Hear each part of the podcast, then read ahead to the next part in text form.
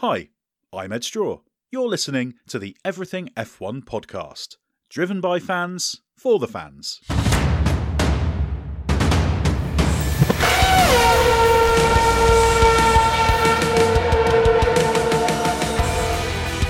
EF1 Podcast. This is the Everything F1 podcast. Today, we review the season so far with a very special guest, none other than the race's Ed Straw. Stay tuned.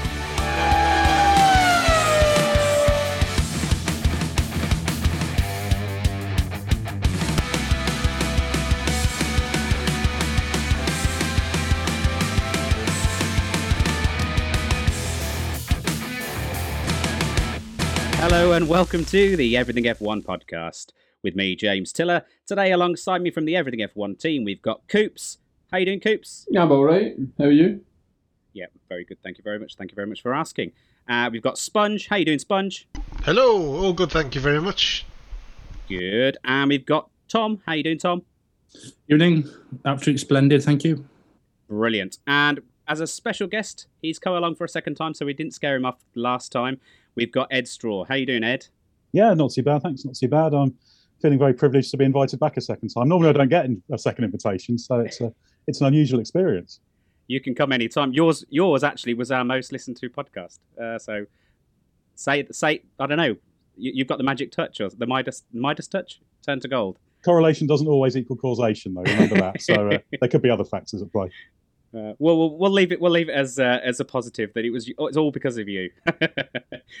um, but we are Everything F1 anyway. You can obviously find us on all our social medias. We are on Facebook, Twitter, Instagram, YouTube. We're all at the handle at Join EF1, uh, and of course you've got our shiny website www.everythingf1.com. You can also please subscribe to this podcast if you hit that subscribe button, you'll hear every single one of our special interviews that we have, special podcasts. We've recently had Jamie Chadwick, uh, Matt Bishop on, and obviously today we've got Ed Straw from the race and various other locations too. Uh, okay, well, today we're going to talk about our kind of what we had uh, in our expectations for the season uh, and if they were met or not. So I'm going to head over to Ed first, as he is our guest. Um, coming into the season, Ed, what were your expectations uh, of of the season? I guess it depends where you take the expectations. Before testing, I was kind of expecting it to be 2020 Part Two with Mercedes dominant. After mm-hmm. testing, I was thinking, oh, we could have a real battle on here, and that's what's been delivered. It's been it's been fantastic. We have seen a closer field. Lewis Hamilton and Max Verstappen going at it. Lots of arguing between Red Bull and Mercedes off track, and battles throughout the field. It's it's been great, actually, hasn't it? yeah, it's been a really, really entertaining season. Uh, certainly, do, do we want to get rid of these rules so quickly? Now we're, we're, we're getting kind of some close battles with our championship, uh, two two championship winning teams. Um, I don't know. What what what uh, would you say your expectations have been met then, uh, or have they been exceeded with your with your kind of expectations coming into the season? I think probably exceeded because even when things look promising, you you think, oh well, it'll probably go a little bit less excitingly. But it's just been great, and even at the front, just the swings back and forth and the mm-hmm. the unexpected swings in performance more than anything have, have really made the season because that's what you want. As long as you've got a really good battle at the front, mm. everything else is almost a supporting cast. But the lead cast, the supporting cast, everything's been really interesting this season. We've just had, for the most part, really interesting races. We have even the usually boring races have uh, thrown us some kind of excitement and something uh, to to kind of chat about. Um, Coops, how about you and your expectations coming into the season? Did did did, did ah, has the season met your expectations? Oh yeah, I mean, I think you'd be a very fickle Formula One fan to think that they haven't been. Uh, they've, as Ed said, they've probably exceeded it. I don't think MD really came in thinking that there was going to be anything other than a Mercedes dominance. Mm-hmm. And up until Hungary, it was all Red Bull and all Max Verstappen. So certainly exceeded it. Looking forward to the last however many races we get. Yeah, that's still up in the air, so we, we can't commit to all of the races because we, we think some will be uh, cancelled due to COVID. Let's hope not. Let's hope we do get the full 23. Um, Sponge, coming into the season, were you expecting much from this season or were you expecting kind of like Ed and Coops, maybe a slight. It was going to be just more of the same uh, that we've seen. I think I think I'm with with the other chaps. I think with COVID the way that it was, with everything so far up in the air, I think we were all expecting just just to kind of carry on, like Ed said, you know, 20, uh, 2020 kind of Mark two. Um, Mhm. Yeah, I mean, I, I think as Coop said, I don't think we can. I don't think we can doubt that it's exceeded expectations so far. The fireworks, you know, finally came through at, at Silverstone. Um, and then obviously, you know, at, at, at Hungary, we, we were denied the chance to see whether or not that would carry on. Um, hmm But yeah, I mean, yeah, I, I think it was. It's one of them.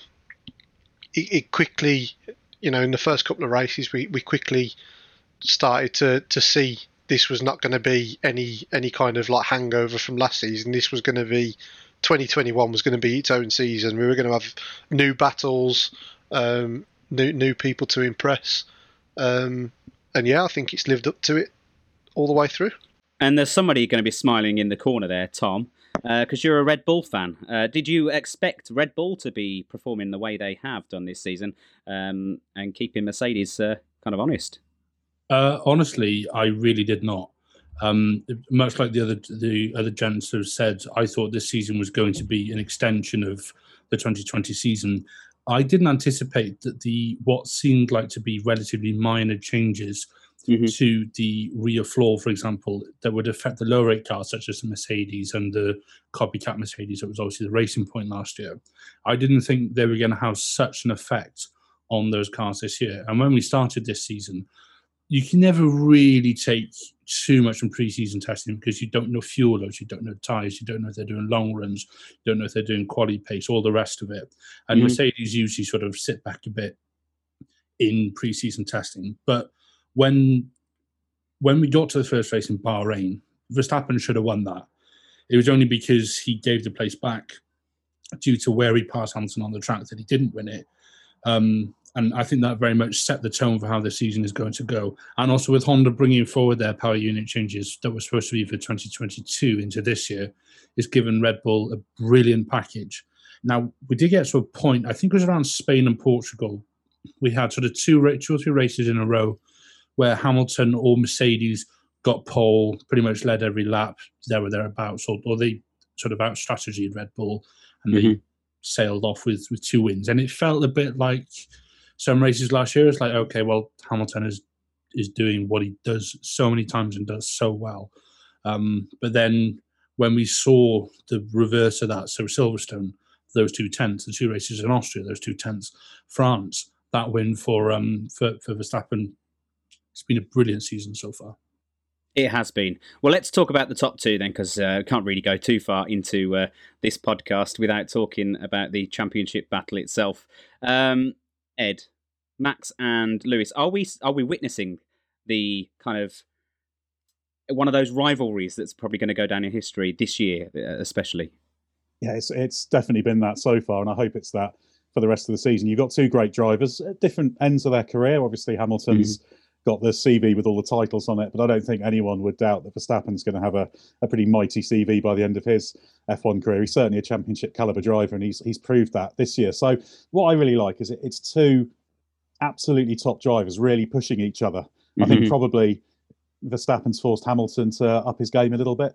The, the gap to Bottas in qualifying is extended, not a huge amount, but it, it has gone up a little bit Mm. compared to, to last year. I'm not saying Hamilton was coasting because he was, he was doing exactly what he needed to, but that's Yeah. what you see when you have two drivers like this. They they elevate each other, and sometimes it gets a little bit fractious as it did at Silverstone. But you see them testing each other, pushing each other, asking questions, and the stakes just get higher and higher with with every race, which is what you want to see. You can probably make a case that this is the best title fight of the 21st century, potentially, assuming it keeps going the way it Mm. is, just because it's it's been so much about those two at the front of the field, and it's it's had a little bit of everything. I think five times out of eleven races we've had them directly crossing swords wheel to wheel on Mhm. track, not always with uh, pretty consequences, shall we say. No. And that's what you want to see, isn't it? And there's going to be moments that people talk about for years. Silverstone being the obvious one. That's going to be that's going to be being talked about in 30 years' time endlessly. Yeah. Okay. What was your take on that? I, I, I did hear it on the race podcast, to be honest with you. But let let, let our, our listeners, if they haven't heard, um, kind of your opinion on on that incident. Was it a racing incident? Are you kind of uh, in the camp of it being a racing incident, or do you think there was more blame? You know, 60-40 either way, or or whatnot. It's one of those ones that becomes there's a slightly philosophical angle to, to, to it because I do believe that you need to have a grey area where there's racing incidents where the drivers can kind of ask questions and test each other. Mm-hmm. If you're going to penalise someone, clearly Hamilton definitely more at fault. Yeah. But at the same time, it was an incident that kind of both made Verstappen could have backed out. I don't believe any driver can bulldoze in and force the other driver to to back mm. out, but this is what happens when you're in those little grey areas in in the middle when you can have these racing incidents. So uh-huh. I can see why Hamilton was penalised. So I'm not kind of up in arms about it, but generally I prefer racing incidents. What's obviously unfortunate is that if you're Red Bull and Max Verstappen, I don't blame them for being furious because the consequences, the outcome couldn't have been much worse. And that's obviously played a part in Verstappen, who should have had a big championship lead going into the break, being behind, which is which is pretty amazing. So yeah, it's it's a tricky one. I think there is there is that philosophical question. I think you can argue that kind of everything should have the, the kind of clear lines on mm. if it's a racing incident or not. I like there to be a little bit more in the middle because you know it wasn't a Suzuka 90 type thing. But yeah, the stewards are correct in that uh, Hamilton ideally should have held a little bit tighter. But yeah, Verstappen may, uh, played a part insofar as he didn't cover the inside quickly enough. Maybe he'd have been better off just accepting, actually, I'll just let him go, perhaps as Hamilton did at the start of the Spanish Grand Prix. So mm. it's great, but it, it, it's brilliant because it just means next time those two are together on track, they're going to be testing each other. They won't want to yield. Mm. Who knows what's going to happen? That's why people are so excited about it, it, it happening again. So, yeah, just, just a great moment and amazing that it's kind of such an on the line incident because I think you can build an argument either way on the penalty quite mm-hmm. coherently and consistently. And that just shows how kind of in that sort of window uh, it is, and, and, that's why it was just such a, a memorable collision. If you uh, if you want to put it that way, probably not so memorable for anyone at anyone at Red Bull given the impact, but yeah, amazing scenes.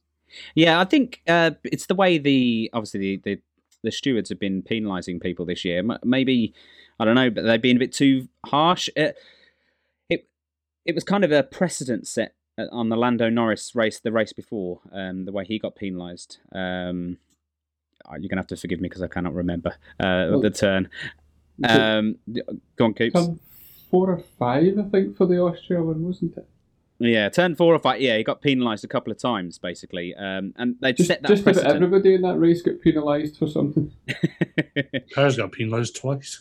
yeah, but but is it these precedents that are ruining the, the rest of the season, or is that is it, would that have would that uh, incident at Silverstone been maybe just put down as a racing incident if we didn't have that precedent set uh, in Hungary, uh, in Austria? Sorry, they seem to have gone a little bit more aggressive on penalties, haven't they? Yeah, and I, I think they felt a few drivers were taking liberties. Uh, it's it's a strange one because the the if you look at the Norris Perez one, say it was turn four, I think in, in uh, I was going to say in Austria, it was either the Austrian or the Styrian Grand Prix, forget which, which, was which. Kind of that principle of if you're on the outside, uh, you will get kind of shown the shown the grass, as the saying goes, uh, at the exit. And so they slightly changed that position. But there was a great battle with Alonso and Raikkonen actually, where Alonso basically pinned Raikkonen right to the edge, but no more. So mm. it shows you you can do it. So I think uh, Michael Masi has said, the race director has said that they've had to crack down a tiny bit more on it.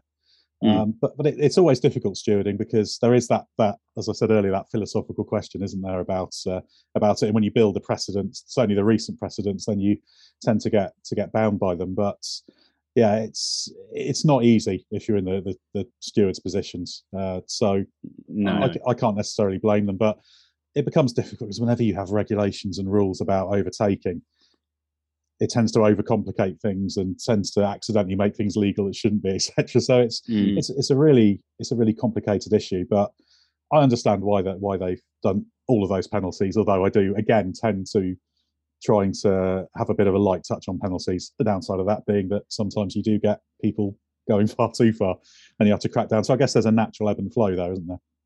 There is. Yeah, I, I know what you're saying. Um, and it, I just the I don't know. The purist in me wants me to to kind of just see what where they end up on the actual track, and let's not, you know, I don't know. We'll go down to you, Coops. Uh, what driver has, uh, has really impressed you this year that you want to chat about? Well, there's a couple. uh, I think the one that we're all thinking of is Lando Norris. Uh, Yeah. You know, Ricciardo being signed, we always thought, oh, this is going to be a tough one.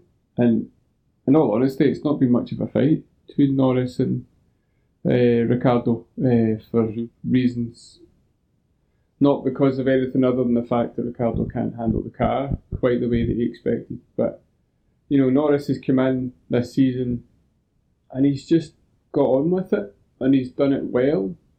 Uh, he hasn't really got himself into any controversial situations. You know, he was unlucky that he was the person that got hit by Bottas at the last race. Other than that, he's Mm. just consistently got on with it and could have got himself, I think, was it second on the grid at, was it Imola or Monza? But he got his. Is that when he didn't go in the pit?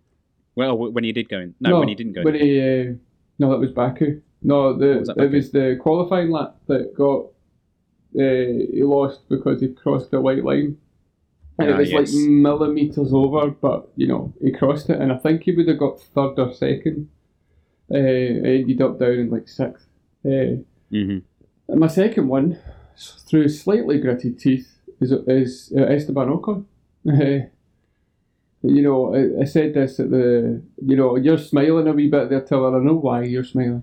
Uh, because I, I didn't rate him uh, after how Ricciardo kind of dealt with him at Renault. But you know, he's again, he's showed it. You know, he's he's sitting next to Alonso, and Alonso's ruined a lot of drivers in his career, and he's not getting ruined.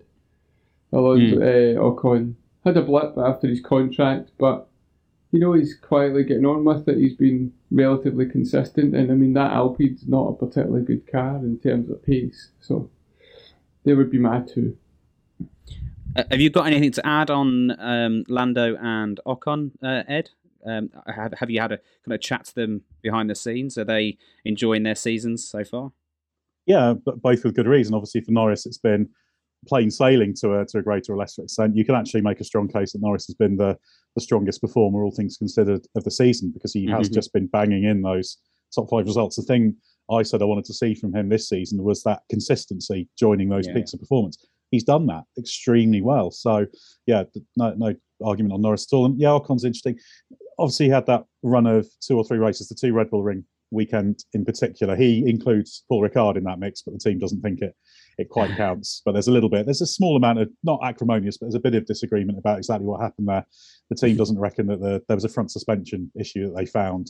The team doesn't think that explains Ocon's struggles, but I think Ocon thinks it did. So, um, but whatever happens, it means Ocon's happy in Silverstone and Hungary. He he performed well as uh, as well. So yeah, Ocon's kind of kept picking himself up, but Ric- Ricciardo's been the interesting one, and it, it, first sort of three, four, five races, you think it's a matter of time, and then he's just really struggling. He's battling, driving completely counterintuitively.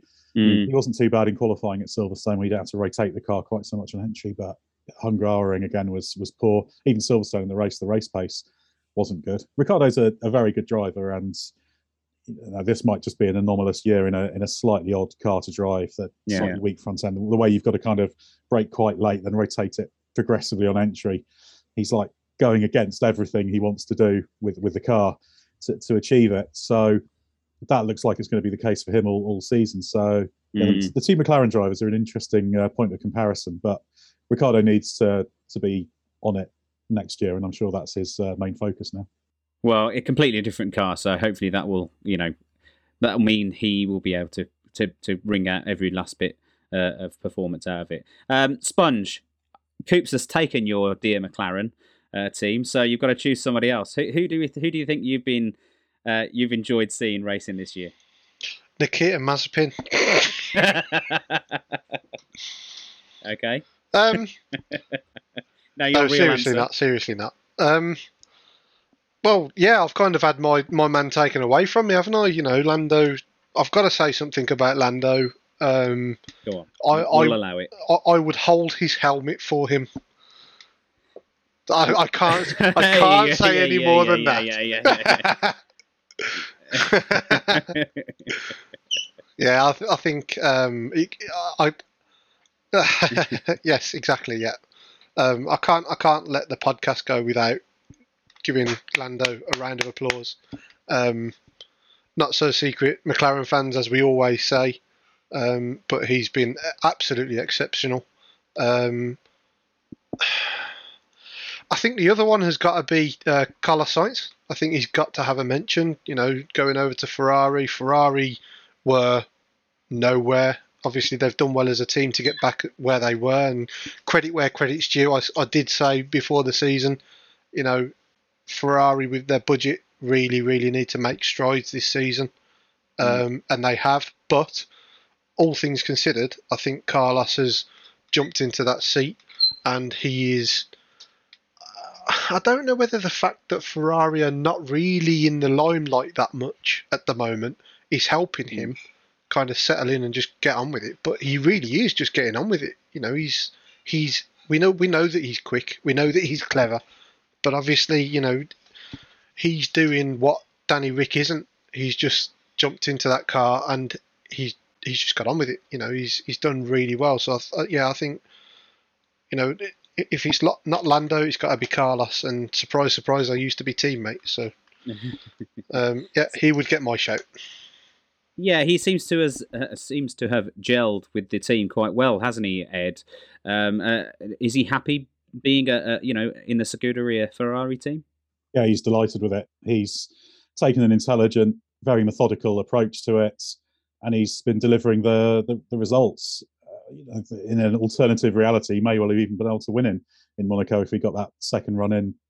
He potentially could have extracted the, the pace to get the car, mm. and the Ferrari could have won if it had actually started at the front as Charles Leclerc almost did. So yeah, Sainz has done really well, and obviously the key for him, they confirmed him for two years. So really, he needed to hit the ground running and just say, mm. right, I'm the guy for the for the long term. And I think he's done that now. It should surely only be a matter of time before they uh, sign him up for a, a, a bit of an extension on on that deal.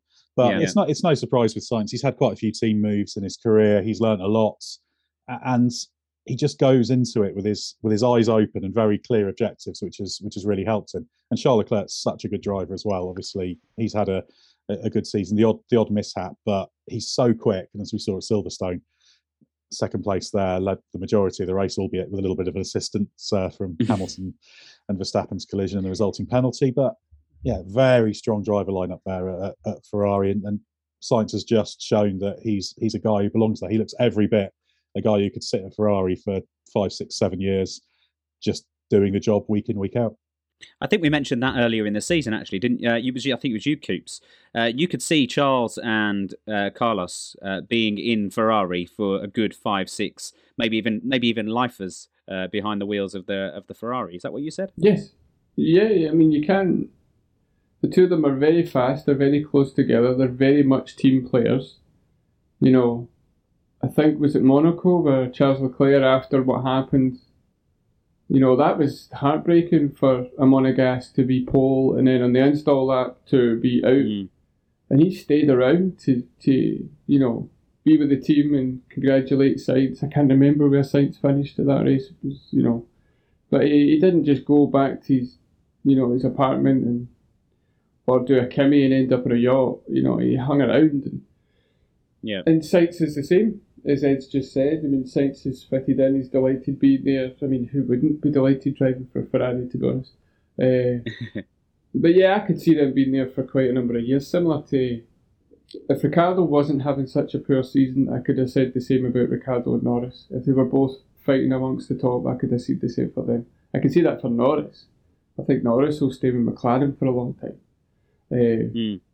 But certainly those two at Ferrari, for sure. Okay, uh, let's talk to Tom. Uh, which driver has really stood out for you? Um, well, the obvious one for the season is Norris, but we've covered that a lot already. I'm going to pick out Sergio. Uh, no, not Sergio Perez. That sounds harsh. Um, I'm, I'm going to pick out Pierre Gasly because ever since he got dropped from Red Bull in 2019, then throughout last season and all of this season, he mm. has been really, really consistent he, he has always been more or less at the top of the midfield in a car that you wouldn't necessarily expect to be there. And if you look mm. at how well he's outqualified his teammate, obviously Tsunoda has had his own struggles this year. But if you look at how well he's qualifying, how well he's finishing, um, perhaps he didn't have the best start to the season in Bahrain when he made quite a clumsy move into, I think it was turn four when he was coming down the hill, or whatever turn it is in Bahrain. Mhm. Um, aside from that, I believe he scored points in every race. Then apart from he, he did DNF in Hungary, didn't he, with damage? Yeah, I, yeah. I think. Um, Yeah, yeah, but but he has scored points in every single race f- between Bahrain and and um, and Hungary, which is a really good run. And he's always been sort of like P6, P7, P5. He got a podium in Baku. I mean, granted, yes, he had a little bit of luck, obviously, with Verstappen's blower and Hamilton actually sending it into turn one. Mm. But um, but you take you take the cards that life deals you, and yeah, I've been really really impressed with Gasly. He seems to have matured a lot as a driver, and he doesn't seem quite as perhaps irate or hot headed as he was back in sort of 2018, even when he was with Red Bull at the start of 2019. It'd be interesting to see where he goes after this year or maybe after 2022. Do you think he'll end up staying at Alpha Tauri and maybe working his way to the you know the the Red Bull team at some point in the future? I don't know. Um, if if you look at the most recent series of Drive to Survive, now I know Netflix like to blow things out of proportion quite a lot, um, but also what Gasly wrote about on that very sort of like deeply personal blog post that he put up a couple of months ago. Um, he he seems to know, or or maybe Helmut Marko has told him that there is no chance of him getting back into that Red Bull seat. Um, and I think that would be in Pierre's best interest to find somewhere else. At the moment, I don't know where that would be because any any team that's above him or even remotely equal to him is is full. Um, the only outside sort of shot I saw was if Hamilton wouldn't have signed a contract extension with Mercedes and would have retired, Mhm. we could have possibly seen George Russell take over as a main driver and then perhaps seen Pierre Gasly in, in the other seat of Mercedes. I'd have liked to have seen that, but we're not going to see that, obviously. Coops, what you got to say? Uh, Gasly was fifth or sixth in Hungary. He managed to get up. Yeah, so he's at he's fifth. Just I think he's fifth just now because the Formula One website have Vettel disqualified, but he finished sixth. Yes, thank you, thank you, Coops. Yeah, I, I thought he had finished. Um, yes, I believe Dancy does just have the one DNF this season, and which, which was the first race. Yeah, I mean he's been very consistent, unlike his teammate. Mm-hmm. Yeah, well, his teammate's been consistently in the wall, but And we all got really excited after the first race, which is really annoying. We all got really excited, Coops, or Coops got really I get excited really after the excited. first I, race? I've just looked at my predictions pre-season on the notes, and I had them down for a podium at some point. I, I, I had seen her down for a podium. I don't think that's going to happen. No, Okay, well, we'll go to Ed. Ed, what, what are your thoughts on Gasly's season so far? Um, and if you wanted to say anything on Tsunoda to kind of tie tie up the Alpha Tauris, that'd be great. Yeah, Gasly's kind of done exactly what you'd expect because it's what he's been doing for the previous season and a half since he was dropped back down to what was then Toro Rosso. Mm. I think he's been in the top six on the grid eight times out of eleven, so he's qualifying well, racing well. He's just doing he's doing a good job. I, th- I think it's correct that it's very difficult to see him getting away back into the Red Bull main team. It's not impossible, but there were Mhm. some clashes of style there, and, and I think Gasly does have a certain type of way he wants to drive that the AlphaTauri works quite well for him. He likes to quite sort of aggressively rotate it on the brakes and and turn in something Tsunoda struggled a little bit actually because he feels the rear is a little bit unstable. But Gasly is a Mm. is a really really good, reliable upper midfield driver who's actually been a little bit unlucky not to have more points than he than he does here. Hungary was a case in point, and that he had to take the long way round that, that accident at the at the first corner and, and dropped uh, almost at the back. Tsunoda has had a tricky season, but he is inexperienced. The promotion came a little bit earlier than ideal. I think he would have benefited from a, another season in F2 to kind of really have the chance to win the championship and just Mm. not be always playing catch up. It, it's difficult. He has he's had some accidents. He's had a reasonable run of results. I think three points in the last four. Still giving away quite a lot of pace to Gasly, but Yeah. he's got he's got more points than Daniel Kvyat had after 11 races last year. So by way of comparison, that's that's an interesting uh, little one. I don't think Yeah. Tsunoda's been brilliant, but there have been signs of promise, and they seem pretty committed to him. He'll probably be around next year, so he's got the time to to learn and uh, and, and to improve. And I, and I think there is there is a, a talent there, but it's going to take time to be refined, and he, he does need to stop hitting things at inopportune moments, if indeed there's an opportune moment to hit things. Have you had a chance to chat to to Tsunoda? Have you uh, kind of interviewed him for any any of your articles? Yeah, yeah, I've spoken to him relatively uh, regularly. I did a piece with him in uh, Autocar magazine um, around Monaco time. So yeah, it's interesting. I, I, think he he does put a lot of pressure on himself. Tsunoda. He expects to come in right, right at the start of the season. He expected to come in, be nailing those Q3s, mm. which is a, a, perfectly reasonable objective in an Alpha AlphaTauri. But I think he probably needs to give himself a little bit of, of leeway considering the the inexperience. So well, I, I, know he's found F1 harder than he thought it was going to be because testing it looked brilliant. He was really confident and mm. consistent in the car, looked great from trackside. And and even in Bahrain after the slightly disappointing qualifying, raced pretty well there. So yeah, it's it's been a bit of a rude awakening for him, as it often is for for rookie drivers. So I, I think he's got plenty of opportunity to to turn this round, and he's he's done all right recently. A long way to go still, but there's there's ability, and Red Bull do like him. They they think there is real potential in there if they can refine it, and mm-hmm. it's just got to he's just got to get the approach right, which he's really struggling with. And you know, even things like crashing in practice in Hungary just just needless. And he always says it's unacceptable, mm. and yeah, it is. But you know, just just need to try and try and stop doing it. So let's. Uh, I've got sort of gently high hopes for him in the second half of the season. I don't think he's going to be beating Gasly, but mm. I think we're starting to see a driver who could at least sort of chip away, picking up regular lower end points. Then maybe there'll be a high point where he picks up a, a big result. Absolutely. Um, I'm going to give you my who who I'm I've been impressed with, uh, and it's probably going to be a bit of a shock to you because it's not Lando Norris. Well, it is Lando Norris, so obviously he has impressed me, and uh, several of the others that you've mentioned. But I want to speak about Alonso because he came in uh, at the start of the year and we were like, uh, he's, he's clearly not going to be performing well. You know, obviously the car didn't help. Um, but the last few races, you know, he's, he's given us some really kind of great racing, r- really wheel to wheel. He was he kept Hamilton behind for so long uh, during the last race. Um, uh, and it was just really, really impressive to see. It must have been uh, and, and, there's been a few battles, like like you mentioned earlier, with Raikkonen uh, uh as well, uh, at several races. He's just really, obviously, we're, we're, getting the old Alonso back, and he's he's he's showing that age is just a number, and he can compete. Um, still, you know, if he had the machinery as well, he'd probably be at the front still. Um, have you had a chance to speak to Alonso, Ed? Have you have you spoken about his performance this year?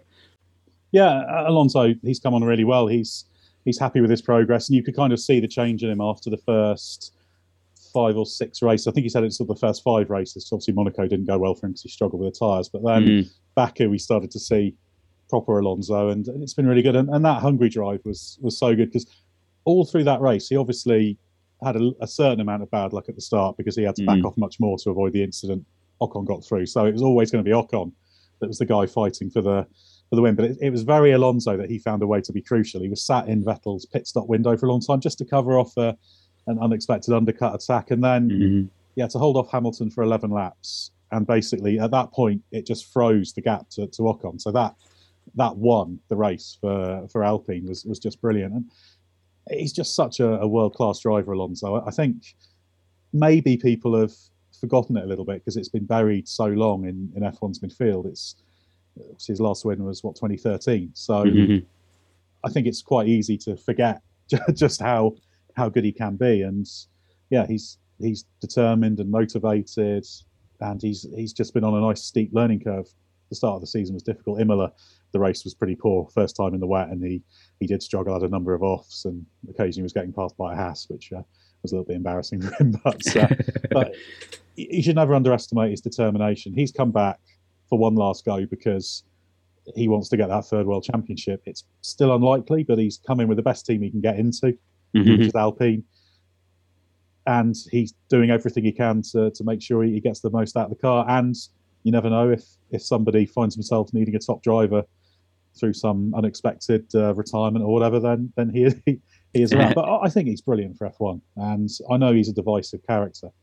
But you watch him, you know, the, the post restart at Baku or battling with Hamilton, he is so so good, and mm. it's great to for him to be back and, and just reminding everyone of, of, of how good he is. And who'd have ever thought that Alonso was going to be a great team player? Um, because that was just like like I say, he held off uh, Hamilton for uh, eleven laps, making that car probably about uh, feel about sixteen feet wide uh, for Hamilton. And I know we're all saying, oh, he was a great team player there, but he was actually also racing for his own position, wasn't he? So we've got to remember that. So he, he's clearly still got the skill behind the wheel. Uh, and it's just been great to see. I've, I've really, really warmed into him uh, even more uh, as as the seasons progress. Um, okay, well, you can pick another uh, another driver that you're impressed with, uh, uh, Ed, because there's a couple that we that I want to speak about and they haven't been mentioned, but I want other people to mention them first. so, well, well, I'll go with one that's a little bit of a a mixed bag, but the high points have been good in Sebastian Vettel. I was very pro yes. him him going to Aston Martin. Mm-hmm. I've got a lot of time for Vettel. It, he can be a, a, wonderful driver. He's got a bit of a narrow operating window, mm-hmm. but when he's kind of it, when the car's right for him, he can be really, really good. So he isn't quite in that absolute upper class. He's just that sort of half step behind it. But yeah, yeah. When things are good, he's good. Monaco was was really, really good in the key moments. I mean, as he said after after the race, to have a good weekend at Monaco, you only need to be good for about three minutes or something. but he was. He qualified well. Yeah. yeah. He, he nailed an undercut strategy to pull that pass on uh, Gasly when he, uh, through the pit stop phase. So Monaco a good result, Baku a good result, and then what we saw at the Hungaroring. So the high points for Vettel have been really good. There've been a few low points, but he hasn't made so many mistakes. I guess the rear-ending Ocon in Bahrain and the that spin at Silverstone when he could have had a really, really good result mm. uh, was was a little bit disappointing. But I think he's always got that in him when there's a bit of uh, aero instability around. But I think his high points show what he brings to Aston Martin. They really love him because he's he's a hard-working driver, and he's just uh, I don't, I don't know whether how well Vettel comes across to the wider world, but he's he is quite a sort of down to earth, pleasant character, you know, high level of integrity, just uh, just always loved in, in in the teams he's in. Oh, I'm pleased he's kept going because it would have been a shame if he'd been lost to F1. So mm-hmm. I don't think he's absolutely at 100%, but he's getting there and he's just starting to to show signs of asserting himself over Lance Stroll consistently, whereas it had been a little bit ebbing and flowing between the pair, shall we say?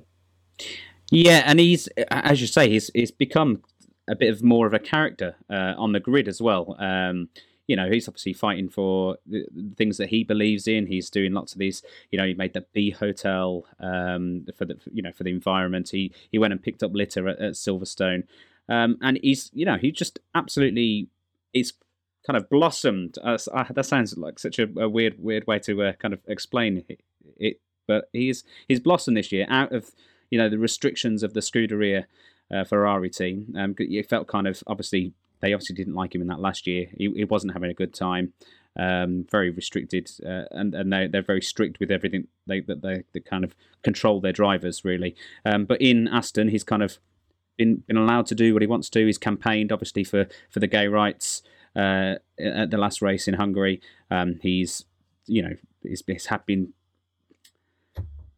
proactive with the uh, Black Lives Matter as well, and, and kind of voicing his opinion on those sorts of things, and obviously all the all the you know, it's just been it's just been another character, and he's been a really really good for the sport, and, and really good as spectators to kind of see this this actual human side uh, of of somebody that we haven't necessarily seen um, for a few years. Uh, I don't know if you agree with me that. Uh, Coops has just mentioned obviously that he also knows every single uh, Formula One champion, so he obviously knows his stuff. He's a very very intelligent guy. Are you going to add something about uh, Vettel uh, Coops? Uh, no, you've pretty much covered it. But I watched that video. I think it was Formula One done it, and they asked every driver to name every Formula One champion, and he's the only one that knew every single one. And you know so that, that's impressive. And I, I think it's. Am I right in saying that he bought the Williams Red Five? Is it? He did, yeah. I can't remember the. I want to say. F, F, F W It was the active suspension one, wasn't it? Yeah, it's, it's yeah. the FW14. Yeah, that's what I was going to say, the 14. Because uh, I didn't realise it until the last year or two that he was right into his history of Formula One. You know, there's some drivers that just race it, they're not really that bothered about the history, they're, they're more about the here and now. But he's really. He's a massive Nigel Mansell fan. Yeah. Massive Nigel Mansell fan. No, he just spent all that money in the car. He doesn't like Nigel Mansell. Come on. you know, I think that's a bit of a given. Uh, but yeah, you know, it was the Tash a few years back, wasn't he? yeah, he had the Tash. He had the Tash. But yeah, I mean, I did kind of get a bit annoyed with him when he went into the back of Ocon and Bahrain. I thought, oh, for goodness sake, you know, I want to like you, Vettel, uh, but you, you know, he's doing as Ed said. He's he's getting the car where it needs to be. The Otmar Szafnauer has stopped going on about the regulations and the low rake car and the high rake car, which is all he talked about for a while. Um, Mhm. You know, he's he's doing well, and you know, we all we all wanted the Aston Martins to look good, or they do look good, but be good. So, and they're getting that way. So. Okay, well, I want to talk about one more person. Uh, that's got to be George Russell.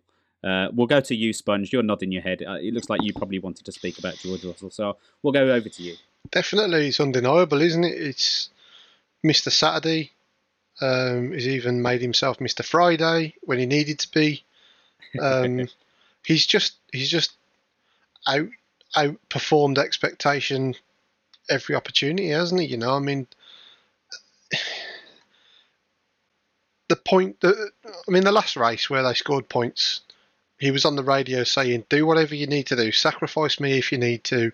Just go and get that point." Mhm. And they ended up with two points. I mean, what a man! Well, two point two, two point scores. Two point scores. Yeah, sorry, yeah. points. Yeah. two point scoring cars. Um, Yeah, what, what a man! I, I just get him in a Mercedes for crying out loud. Get him up there. Do you wonder if that's like a little sort of nod to Mercedes to say, Yeah, was it an audition? That's, what, I'm saying. Well, well, not, not even on audition, but, but him saying, "Look, you know, if you need me to get away for Hamilton, I'll do it." You know, uh, you know, or he was just trying to sort of perhaps blossom his proverbial CV a bit with that. Mm. Yeah, I am a I am a team player. I will allow sometimes for the teammate to get in front.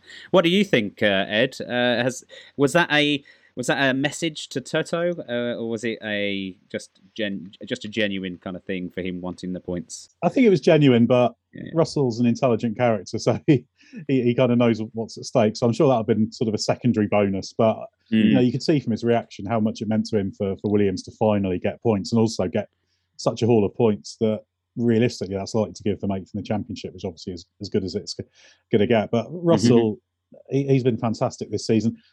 The only thing that goes against him is because he's so consistently good at extracting the maximum from the car on on Saturday or on Friday qualifying, as we've had Mhm. once. That does mean that he's he's fighting against gravity in the race because the, the, the car it does tend to regress more to the mean of the car performance Yeah. yeah. and it is basically the ninth quickest car, and that means he's always under threat from you know your Tsunodas, your Alfa Romeos, the odd Alpine who he's uh, who he's out qualified. So Mhm.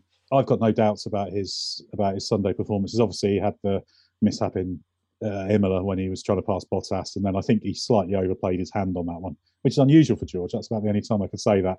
And I think he, ha- he did have to back down a little bit uh, uh, after that, and got a little bit of a talking to from from Toto But you know, he, he's a fantastically good driver, and uh, for me, it's a no-brainer to put him into to Mercedes, primarily because they need to start thinking about the the long term as well, because Lewis Hamilton won't be around forever, um, Mhm.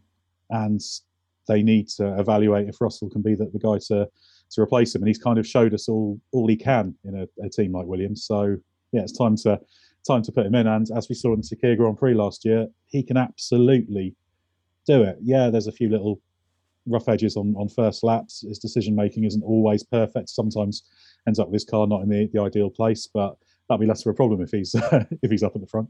Yeah. So, uh, have you had any kind of insider information? Do you know any anything that's coming from the from the teams at all, or are you not allowed? You got to keep your cards close to the chest if you if you do. No, on, on this I don't have kind of 100%. Yeah, this this is happening, Mm. but I, I can't see any reason why it wouldn't be. Uh, it wouldn't be happening because it's just the, the logical thing to do. Mm. Purely speculating on this one, it may just be they're waiting for Bottas to to get his future sorted out as well, so that it can all be announced in quick succession. And Obviously, Right. both Alfa Romeo and Williams are options there for for Bottas. He's he's been a bit unlucky actually in that there's the, the moment he's dropping out Mercedes, probably they could keep him on still is Mhm. the point where all of those upwardly mobile midfield teams have uh, locked. So Yeah. he's kind of feeding a little bit on on scraps there with uh, Williams and Alfa Romeo, and, and Bottas is a good driver, so, so want to see him uh, get it getting a good place. But I, I would expect it to be, but I'd be lying if I say I've had I've been told 100 percent that's definitely happening. Mm. But everything's pointing that way. Yeah, the only thing I, I just have a feeling that they'll say that you know it'll be well, Bottas is a team player. Uh, it, it, so much so that You know, he's consistently bringing a points enough points home to win the constructors. Um, so why would we rock the boat? I think the only thing I'm I want let, let I want to get this straight. I want George Russell in that Mercedes seat. I absolutely want it. I just think Mercedes might think we've given Lewis a two year contract. Let's see the first year contract, first year of his contract with Bottas in that seat for one more year. Uh, give George one more year in the Williams to uh, to mature because he's still young. He still has the, the, the time uh, for his career to, to be in a top performing team. Um, I just I don't know. I, I, don't know what's in my brain. That's that's kind of that's what's happening uh, at Mercedes at the moment. They're just. But as I say, you you, you might be right in terms. You of, You just don't like right. change. That's all is. I want no. I want the change. I do want the change. I just. I no. I just I just see from a business perspective for Mercedes, why would they want to rock the boat? Why would they, you know, they're getting the points that they need to win the constructors with Bottas. Why would they, why would they, you know, I don't know.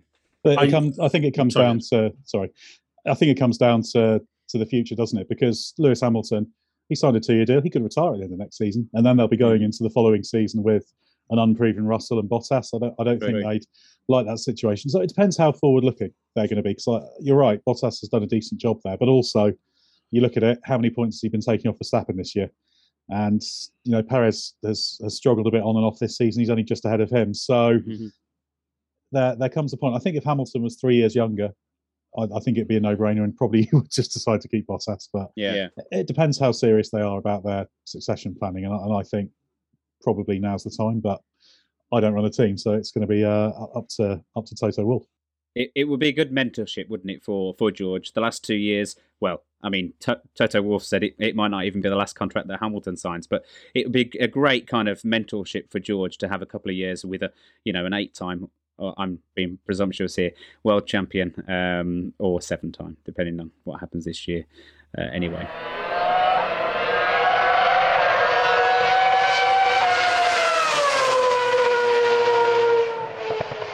Um, what I want to speak to now is uh, about, about, what your expectations are for, for the rest of the year in terms of what, what race are you looking forward to, uh, and who do you think is going to going to you know win them and, uh, and and stamp their authority on the remainder of the season. We'll go to you first again, Ed, uh, as our guest. Yeah, making predictions is dangerous business because it keeps swinging back and forth. It does. I, I've still got the kind of feeling that that probably the Red Bull is going to be the stronger car more circuits over the second half of the year, but Mercedes is going to be close. Mm-hmm. So it's weird because Hungary was the odd one because they just couldn't get the car balance right. So they went down to that slightly lower downforce rear wing because that's the only way they could get the car balance, which you don't want to do mm-hmm. at a downforce sensitive circuit. I think Silverstone was a bit of a one off because it was that late qualifying. The, the track temperature just dropped and they couldn't get the fronts working and it was just getting worse through qualifying. So I think Silverstone was a bit of an anomaly. Mm-hmm. But Hungary, I fully expected Red Bull to be strongest there, and and and they weren't. So it, it's really interesting. It's it's kind of a sort of 55-45 feeling in terms of who which team's going to have the advantage. But mm. I think mm. whatever happens, it should be close enough for it to be kind of within the the error bars, for want of a better word. So it's going to be within the, the, the teams executing their job well, the drivers doing their job well. What happens next time Hamilton and Verstappen cross swords on track, which is going to be I think great to watch. But it, the main thing is just that they keep kicking lumps out of each other, hopefully only metaphorically, for however many races we've got this season. And and it's going to be great because once we get back after the break, we've got that triple header: Spa, yeah. Zandvoort, Monza. Some different track characteristics. Obviously, Spa's a sort of compromised circuit. Monza, the uh, the low downforce with a with a sprint race, and then Zandvoort, a little bit of an unknown, but uh, obviously very different type of circuit, which is going to be invaded by the Verstappen Orange Army. So yes, that's going to be really interesting, and that'll sort of set the tone. But you, you can't really predict what's going to happen. I, I, just hope that it goes down to the last lap at, at Abu Dhabi because Absolutely. it's going to be one of those ones that probably both drivers you can make a case are going to be worthy champions because so far that they they both have been. I just think it's interesting to see how Red Bull and Verstappen respond to the fact that the last couple of races have gone so badly against them, mm-hmm. for any fault of their own. If you're Max Verstappen, you're thinking, what have I got to do? Um, obviously, nothing he's done about Hungary, and as I said before, at Silverstone, he had at best he had a minority stake in that incident, shall we say, and it was certainly more uh, more down to Hamilton in that regard. So. I think he needs to, and Red Bull just need to regroup and and, and just hit the ground running again after after the break. It's going to be brilliant, isn't it? It is. I, am really excited for it. Um, I just, uh, it's just a great season. Really, uh, every race there's been something to chat about. As I say, um, Coops, are, are you looking for a, to, looking forward to a specific race or just all of them? All of them, but also Zandvoort. Mm. Uh, because... Do you think Hamilton's going to need some kind of bodyguards around Zandvoort? Well, I think after uh, what's happened, I think he's going to have to watch his back. Unfortunately, I think he's lucky that there's bubbles to do with COVID. To be honest, uh, I don't. I think it's. I would like to say that it's all talk, but after Silverstone and then seeing some of the banners that were put up, uh, you know, mm. the the next race, I think you know, was it Ben, uh, one of the guys, uh, one of our previous guests, Ben Hunt, actually shared it on Twitter. Uh, they called uh, Hamilton a cheat or something. It was the banner on the side of the stand, and you know, yeah. I would like to think it's all talk, but it was just getting a bit too tasty. I'm thinking, I think there's a wee someone out there or undesirable that might take a wee pot shot if they had the chance to. But you know, Lewis Hamilton, Mercedes, they're not daft. They would know how far they can go with it. They'll keep Hamilton out of the way at Zandvoort. He'll just concentrate on what he needs to concentrate on. Don't think he pays much attention to social media. I think it's he leaves that to the rest of us.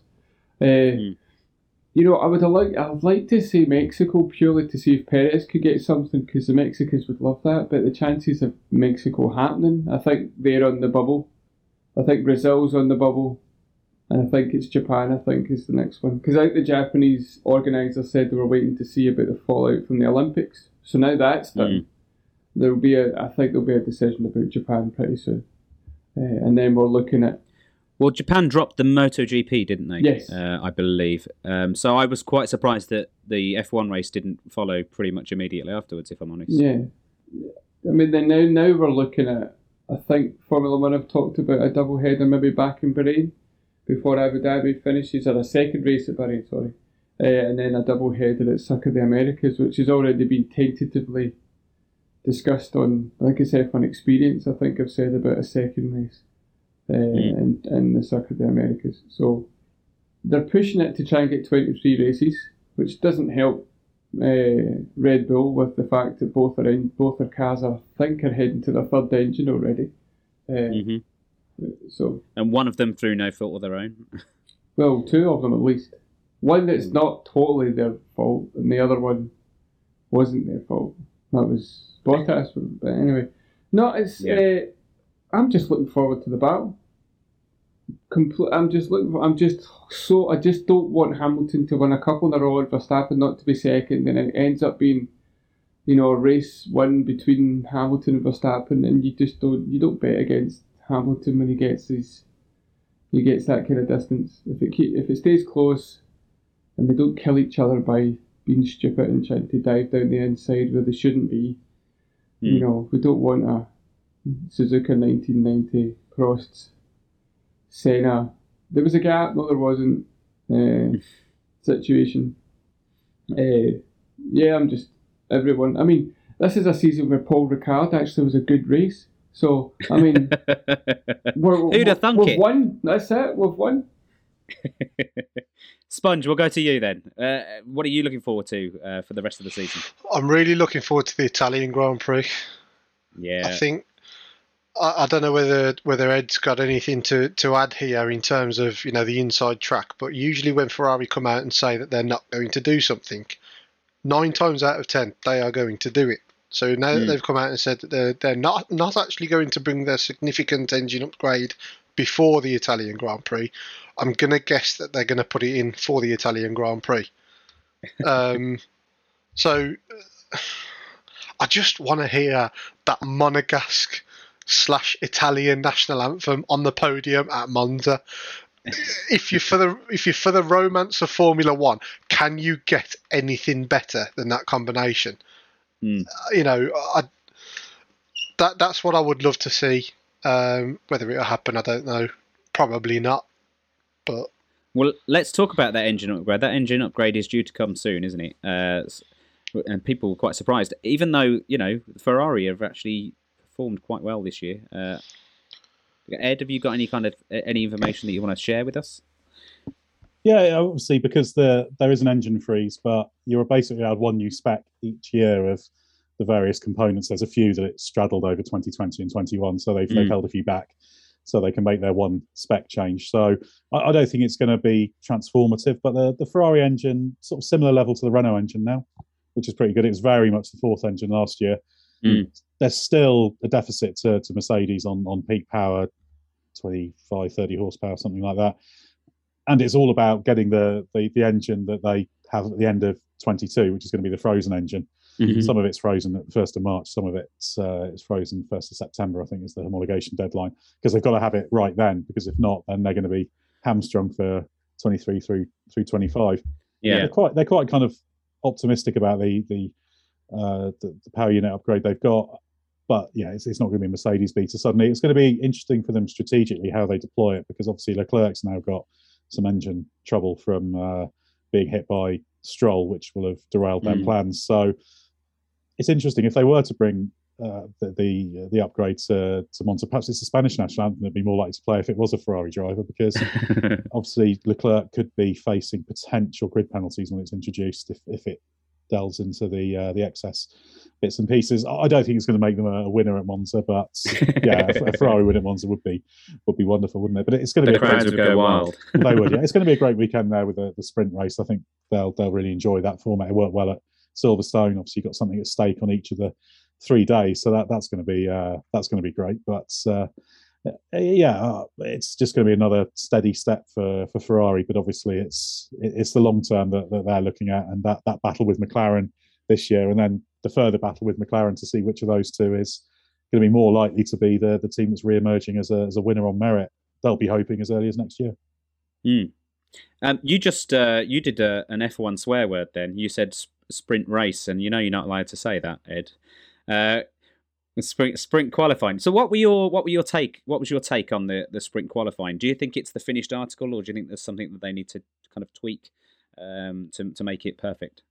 It, it worked. It worked well. Obviously, I think the, Mm. the race length was about right as well. Because although it did settle down, it was short and sharp enough to be a bit different. It, it didn't create an enormous amount of disorder on the grid because if you Mm. look at the, it kind of created a couple of bits of massive disorder.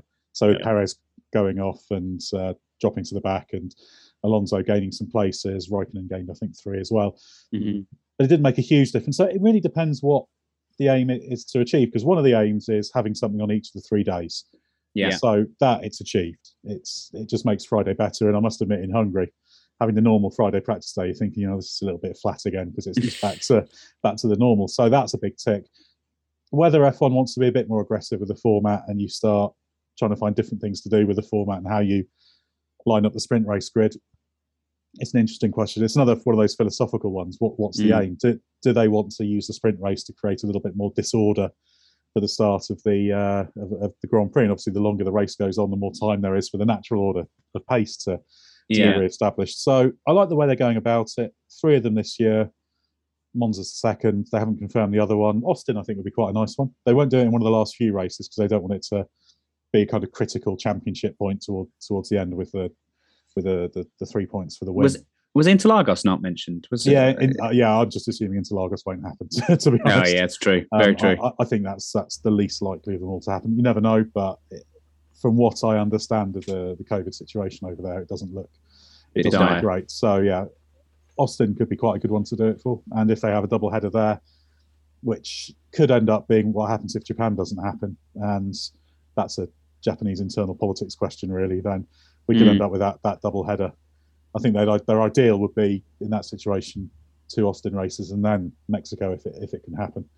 Um, so yeah, Austin would be would be good for the for the sprint race. I, I think it's been, I think it's I think it's been good. It just depends how far you want to want to take it. And I think from what I've made out, generally fans have quite liked it because it's it's some extra it's some extra racing, isn't it? And Yeah. it's it's created three things of real import to watch on a Grand Prix weekend when previously there were two. So uh, when it comes to that, everyone should be a winner except maybe Sergio Perez. I I thought maybe they could have like two qualifyings. So have like uh, you have your Friday morning practice, and then you have your your sprint, uh, your the qualifying for the sprint uh, race, have a sprint race where there's you know say half points, and then have another in the afternoon, another qualifying for the actual race. Because I did find it very strange that the qualifying, the, the standard qualifying, didn't provide kind of the, the you know the the Pirelli fastest lap or whatever, and all, all that sort of thing. It just it felt a bit strange to me. I, I, I just think it probably does need a bit of a tweak, and I also think I, I, disagree with you slightly on the the length being the right. I think probably after ten laps it was probably done. Um, so I think maybe if they could they could even shorten it a bit a bit more. But I guess they want more more time on track for the fans, which is you know yeah, understandable for for venues and that sort of thing. More time to look at the trackside advertising. That's the important. exactly, exactly. Um, oh, I haven't been to Tom, have I? Tom, uh, what were your thoughts? What what what are your thoughts? What are you looking forward to for the the rest of the season? Um, I'm just looking forward to a continued title fight and a title fight between two drivers in two different teams. So it's, so it's not just a fight for the drivers' championship; it's a fight for the constructors' championship. Um, that aside, I'm also looking forward to the battle of the midfield because this year, more than ever, it seems to have really, really picked up. Mm. I believe at the moment, uh, Ferrari and McLaren are tied on points, mm. and obviously Alpine have just picked up a good haul of points. Um, the fight for sort of third to sixth, if you like, the third to maybe even seventh, uh, should be pretty damn good for the rest of the season. Mm. Um, I'm also looking forward to seeing what happens with the driver rumours, who ends up where, who ends up in what seat. Uh, you know, we've spoken at length about you know, your George Russell, you know, your, your second Red Bull seats, you know, um, you know, who's going to move where. I'm just looking forward to seeing if Russell does finally get that move as well. Yes, aren't we all? uh, but again, we don't know. We don't know what's going to happen. Uh, we hopefully it will drop soon. Um, there wasn't the rumor that it was going to be done during this summer break. Um, we're getting further and further into the summer break, and it still hasn't dropped yet. Uh, Sorry, Tiller, just just just to jump in on that, I believe um, Toto Wolff said that they are taking the summer break to evaluate both drivers and then sort of like think about it and then make a decision. So we should have an announcement maybe as the season starts back or something. Mm-hmm. I've got the images already made, ready for uh, the put the pages. It's just waiting for that news to drop so we can whack it straight up. Uh, but we will have it first. We promise. Not if Edge Sean the race have anything to say about that. I'm sure. Well, we'll be the first unofficial source. Uh, like we, we usually pride ourselves on that. I think we've pretty much kind of rounded up the season. Uh, the season so far. Um, we've uh, given given our kind of thoughts on on on the season ahead. Um, let's talk to Ed about your season so far as as a journalist. How how has it been? Has it been has it been a, a good season uh, to be a journalist in F1?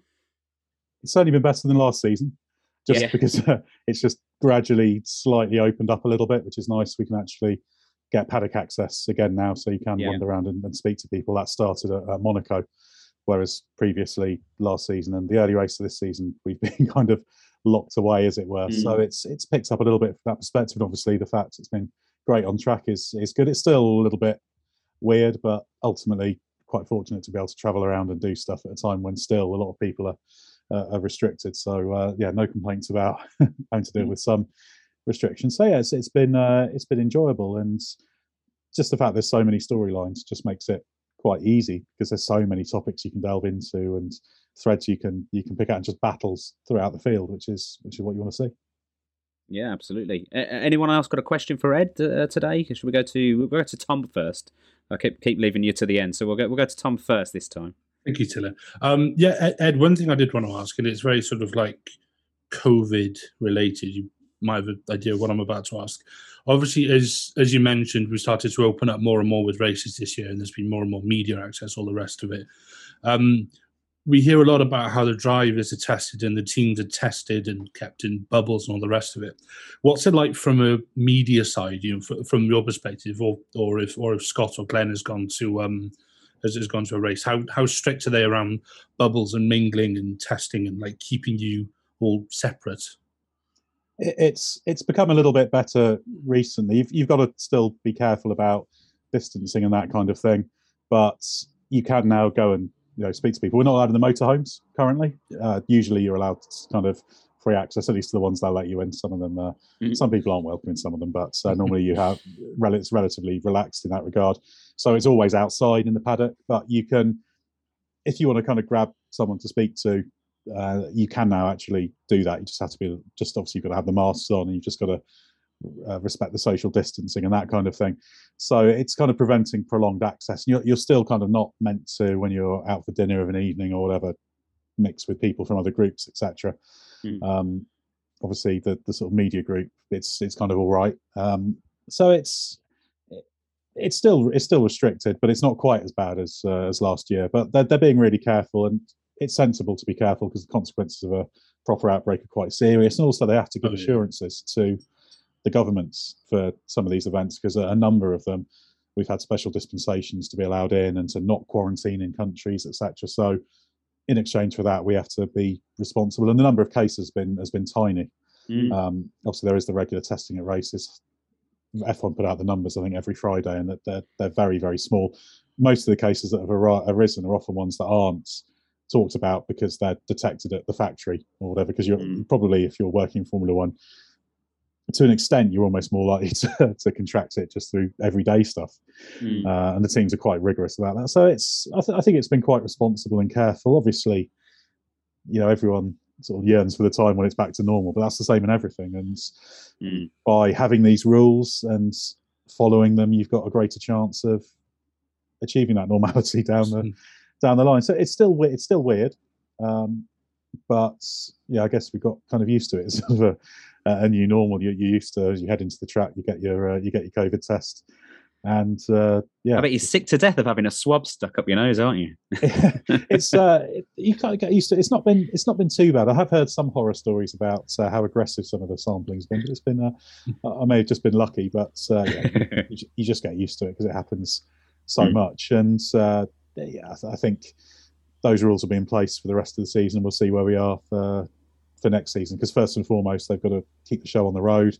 Mm. They've got to respect the local rules, and it's interesting now with fans turning up. Obviously, we've had the huge attendance at Silverstone. Hungary was pretty busy.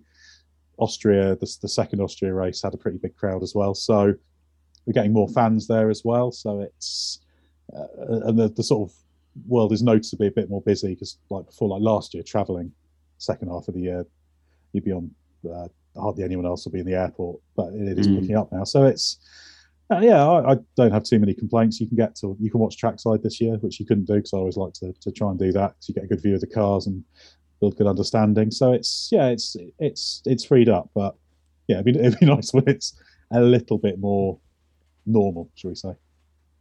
Sponge, let's go to you. Have you got a question for uh, Ed today? Yeah, I- I mean, from a from a um, obviously you're on the the other side of the fence to the you know the the everyday fan kind of thing. Um, specifically about Silverstone, what what was the kind of general uh, feeling, uh, you know, about having that full, you know, absolutely full to the rafters? All I went on the Friday, and it was I've never seen a Friday so busy before. I mean, obviously we had the the qualifying on the Friday, which made a difference. Um, but what what was the feeling in the paddock? Was it? I mean, was everybody? Did did anybody get overwhelmed? How did you feel? Were you? You know, did it feel like it was just back to normal, or did could you could you you know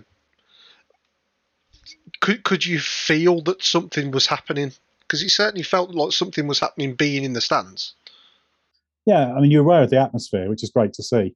And it's just great watching trackside and you see all the, the full grandstands, whether it's on TV, whatever that, that's brilliant. It's still slightly odd in that, you know, when- the, the COVID lockdowns were at their most secure, you know, you kind of see five people in the same place and that feels like a mob of people, should we say. So you see 140,000 or whatever it was crammed in. It, it looks, it doesn't, it doesn't, it's not sort of overawing or something. It just, it's just something you've kind of stopped being used to seeing, should we say. Yeah. So it's, it was a nice glimpse of uh, of normality, and obviously we're seeing that in more sporting events uh, happening. Obviously, football start, has started to open up, seeing crowds. Uh, so it's positive uh, from that regard, but it, it is still slightly strange because the obviously the rules for those attending are much looser than those kind of in the paddock. So you're having to be uh, sort of slightly careful, and there'll be someone some races where there'll be huge crowds and it'll be difficult to get around places Mm. you're sort of under instructions to not mix too closely with people and uh, sort of having to barge through uh, crowds of, uh, of fans or. So there's a little bit of a disconnect there, but I think generally people have. I mean, the drivers and the teams really do enjoy it. Yeah, it creates a bit more traffic, and Zandvoort's going to be a, a traffic jam nightmare. But you'd rather have that than uh, than nothing, should we say? And, and, and I think everyone's enjoyed just feeling that there's a degree of normality there. So uh, yeah, I, I, think it's been great, and as long as it's done safely and and sensibly, and it's not causing huge risks for people, then great. I know from from my side of the fence, it was like you know we were walking around and we were like, "There's a lot of people here. There's there's so many people walking around here, and obviously nobody got ma- masks on. I mean, it was it was kind of chosen as a pilot event. Um, you know, not not not getting in any way political, but it was like, well, you know, there, there didn't seem much in terms of you know data gathering. Nobody had to have tests before or anything like that. And it was, you were very aware of how many people were there, not wearing masks and getting so close to each other. Um, I, I think it was actually quite quite overwhelming as a fan to be there, um, and it was just just interesting to see you know from from that side of the fence how it how it felt for you. Yeah, it, it is strange it's a slight it's a slight disappointment they weren't a little bit more rigorous in uh, in the data gathering, as you said, because yeah. while we know obviously, and and I'm straying into areas, obviously I'm I'm very much outside my area of expertise, but obviously like everyone, I've read a lot about it. Obviously, the transmissibility outside is is much less than if you're inside, but. Yeah. I think there's there's a bit of a lack of data about those sort of dense crowd environments and, and how that how that works with things. And it does it does look strange when you see people packed together. I've I've not really been in that in that situation in mm. in COVID times in a sort of big crowd. So I can imagine it was slightly slightly odd. So you just you just hope it is being being done sensibly and responsibly because obviously you want to mitigate the spread as much as possible because the quicker it's under yeah. control, the quicker we uh, the quicker we get normality. Okay, we'll go to Coops. What's your question for Ed today? Yeah, I've actually got a couple. Uh, the first one is did you see uh, online that Jacques Villeneuve thinks that Lance Stroll will end up in the Mercedes with Bottas going to Aston Martin? Yeah, but Villeneuve does not have chat some rubbish, does he? Uh, he also say Mazepin was going to be a world champion. oh, I don't know. Uh, I did, I did chuckle, and as going to, a, I just thought, well, I had a journalist here. I thought, what's your take on that? Is I just thought it's because Villeneuve hasn't been speaking too much in the press and just opened his mouth to say something. well, Jacques certainly not afraid to, to voice his opinion.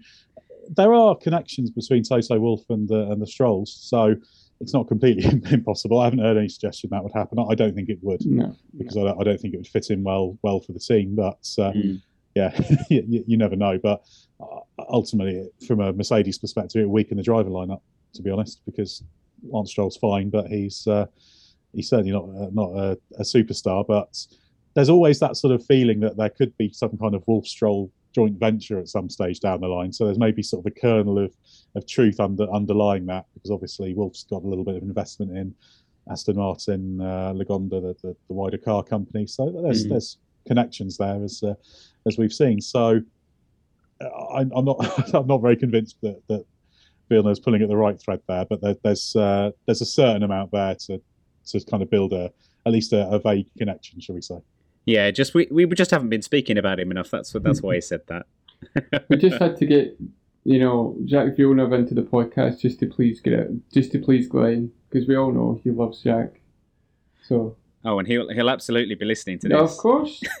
uh, my other question, actually, the more serious one is: with the new regs coming in next year, do you see it changing the grid much, or do you just see it more as a closer racing rather than changing the kind of the kind of lay of the land, as it were? Yeah, it's it's a good question. Assuming everyone kind of does roughly the same job, so let's say they all get 99% out of their potential according to the facilities and everything they've got, then it shouldn't make a, a massive difference in that Mercedes and Red Bull still have great facilities and all the the biggest teams have got the know-how that they've kind of bought over the years, shall we say? So mm. the financial regs and cost caps and that kind of thing, it doesn't instantly eradicate all that. So all things being equal, you'd expect still expect Mercedes and Red Bull to be to be near the front. Ferrari and McLaren should be able to hope to take a step forward. and there's a lot of kind of upwardly mobile teams you can make a case for. But of course, when you get rule rule changes, you do generally see uh, the, the field spreads. Mm. So there's greater chance for teams getting it right or wrong. The the rules are quite prescriptive, but there's still enough in there for slightly different directions. So you never know. Someone someone could drop the ball. It's not it's not impossible. So there is there is potential for someone getting it right, someone getting it wrong, and to see a little bit of, of swinging around the place. But it's difficult to see kind of an Alfa Romeo or Williams suddenly leaping to the to the front. Obviously, the famous example is the is the Brawn year when obviously Honda had had two diabolical years and then leapt forward. That was a slightly unusual case in that Honda had basically written off 2008 and just putting everything into mm. into 09. The, the interesting factor there is that obviously you've got two teams in Mercedes and Red Bull really going at it. And if that championship battle goes all the way down to the end of the season, there'll always be that temptation to put a little bit more focus on 21 than they maybe otherwise would. Mm-hmm. Um, and obviously, even though pretty much all the wind tunnel stuff is now 22 because the wind tunnel research is uh, is restricted, you can do bits and pieces in CFD. That's restricted as well, but you've got a bit more flexibility. So it'd be interesting to see if that has any kind of knock-on effect. And that did play a part, in fact, in 09 with Ferrari and McLaren struggling because obviously they went to the last round. They were still throwing upgrades on the car and Interlagos at the end of uh, of 08. So roundabout answer to your question. There's there's no kind of seismic reason why it completely transforms everything, but you kind of hope that someone will pull something out of the bag and, and take a big step forward. Ferrari is probably the one that's most likely to because obviously it's it's fallen from where it, it should have been, so that's not a particularly bold thing to say. Mm. But equally, you know, Aston Martin have got the capability to to do something. McLaren have made a lot of progress recently, ever since they kind of had the soul searching after they realised that it wasn't all Honda's fault after all. They've done a lot of really good work, and if you look at the way that McLaren's evolved over the season, lots of barge board upgrades, and they've really got a good handle on what they're doing. Quite innovative, and they've they've made a real effort to be kind of experimenting in these areas of aerodynamics that the top teams have been doing for for a while. So they're trying to kind of build that bridge across that knowledge gap as well. So th- th- there's possibilities, but all things being equal, the, the the big teams and the best teams should still be the biggest and the best, and you won't see a massively disruptive order. But who knows? These rules are more prescriptive than anything we've had before, so you you never know. It could be that the window is narrow enough that everyone lands within I don't know a second and a half of each other, and you've got a nice a nice spread throughout the field. Or it could be someone turns up with a car that's a second faster because they've they've been particularly clever, and that could be a Mercedes or a, never know, could be a Ferrari or, or, or who knows. So yeah, it's great that it's unknown. I just I just hope that it it's doesn't spread things too far. I don't I don't think we'll get something quite as extreme as 2014, shall we say, when obviously Mercedes walked it uh, mm. that year and that sort of set the tone for it. But it, there, there's a good chance we won't see what we've seen this year. Let's let's put it that way. Hmm. So I've been massively non-committal.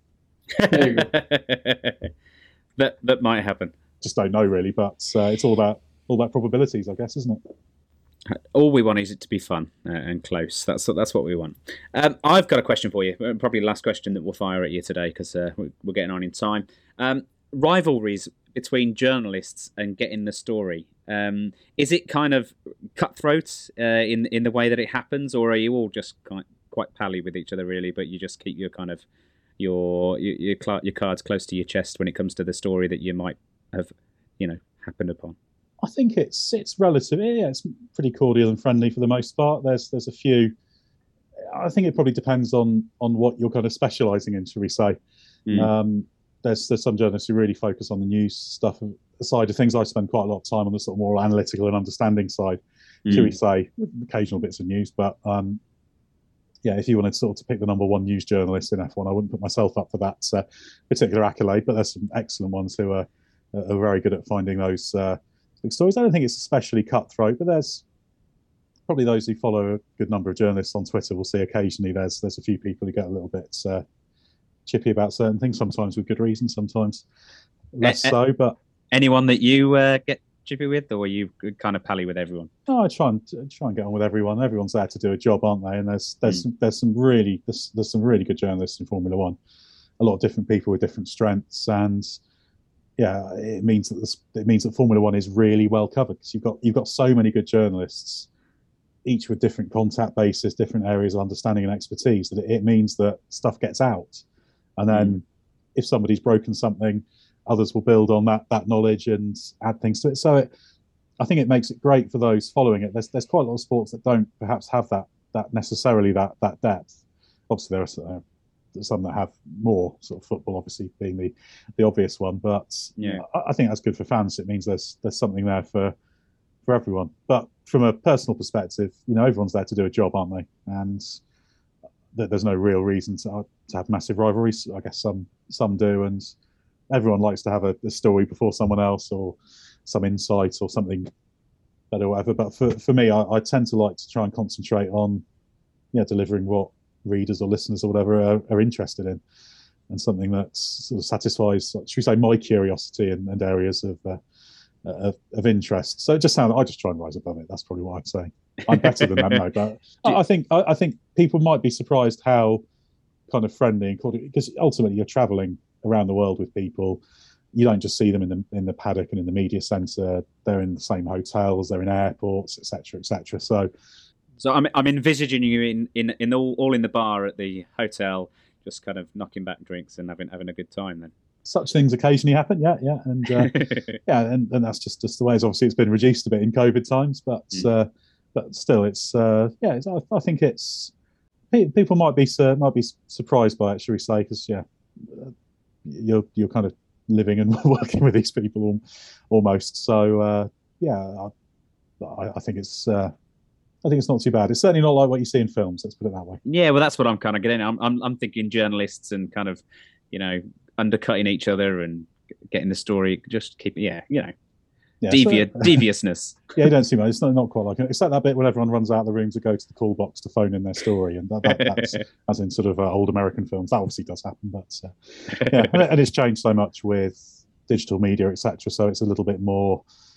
it's a little bit more intense in many ways, shall we say, in terms of just you're always churning out more and more stuff, and everyone everyone's kind of even more busy than they than they once were. So uh, the main challenge is to be able to get out of an evening in time to uh, to have a, a, beverage or two with uh, with someone, I guess.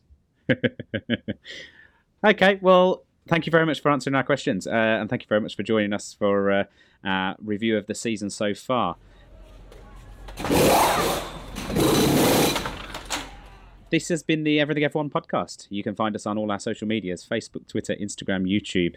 Uh, did I miss one there? I don't think I did. But we're all at the handle at joinef1. Uh, and of course, you can find our website at www.everythingf1.com. Before we go, Ed, is there anything you want to promote uh, to our fans? Anything you want to uh, speak about?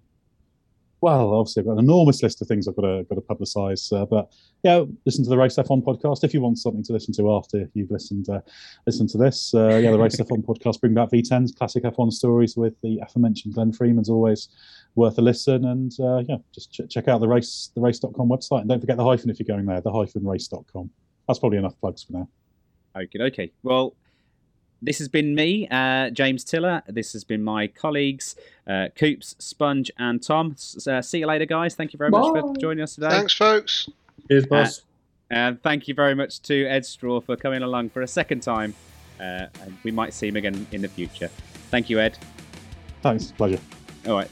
Uh, bye bye, everyone. This has been the Everything F1 podcast. Bye-bye. Bye.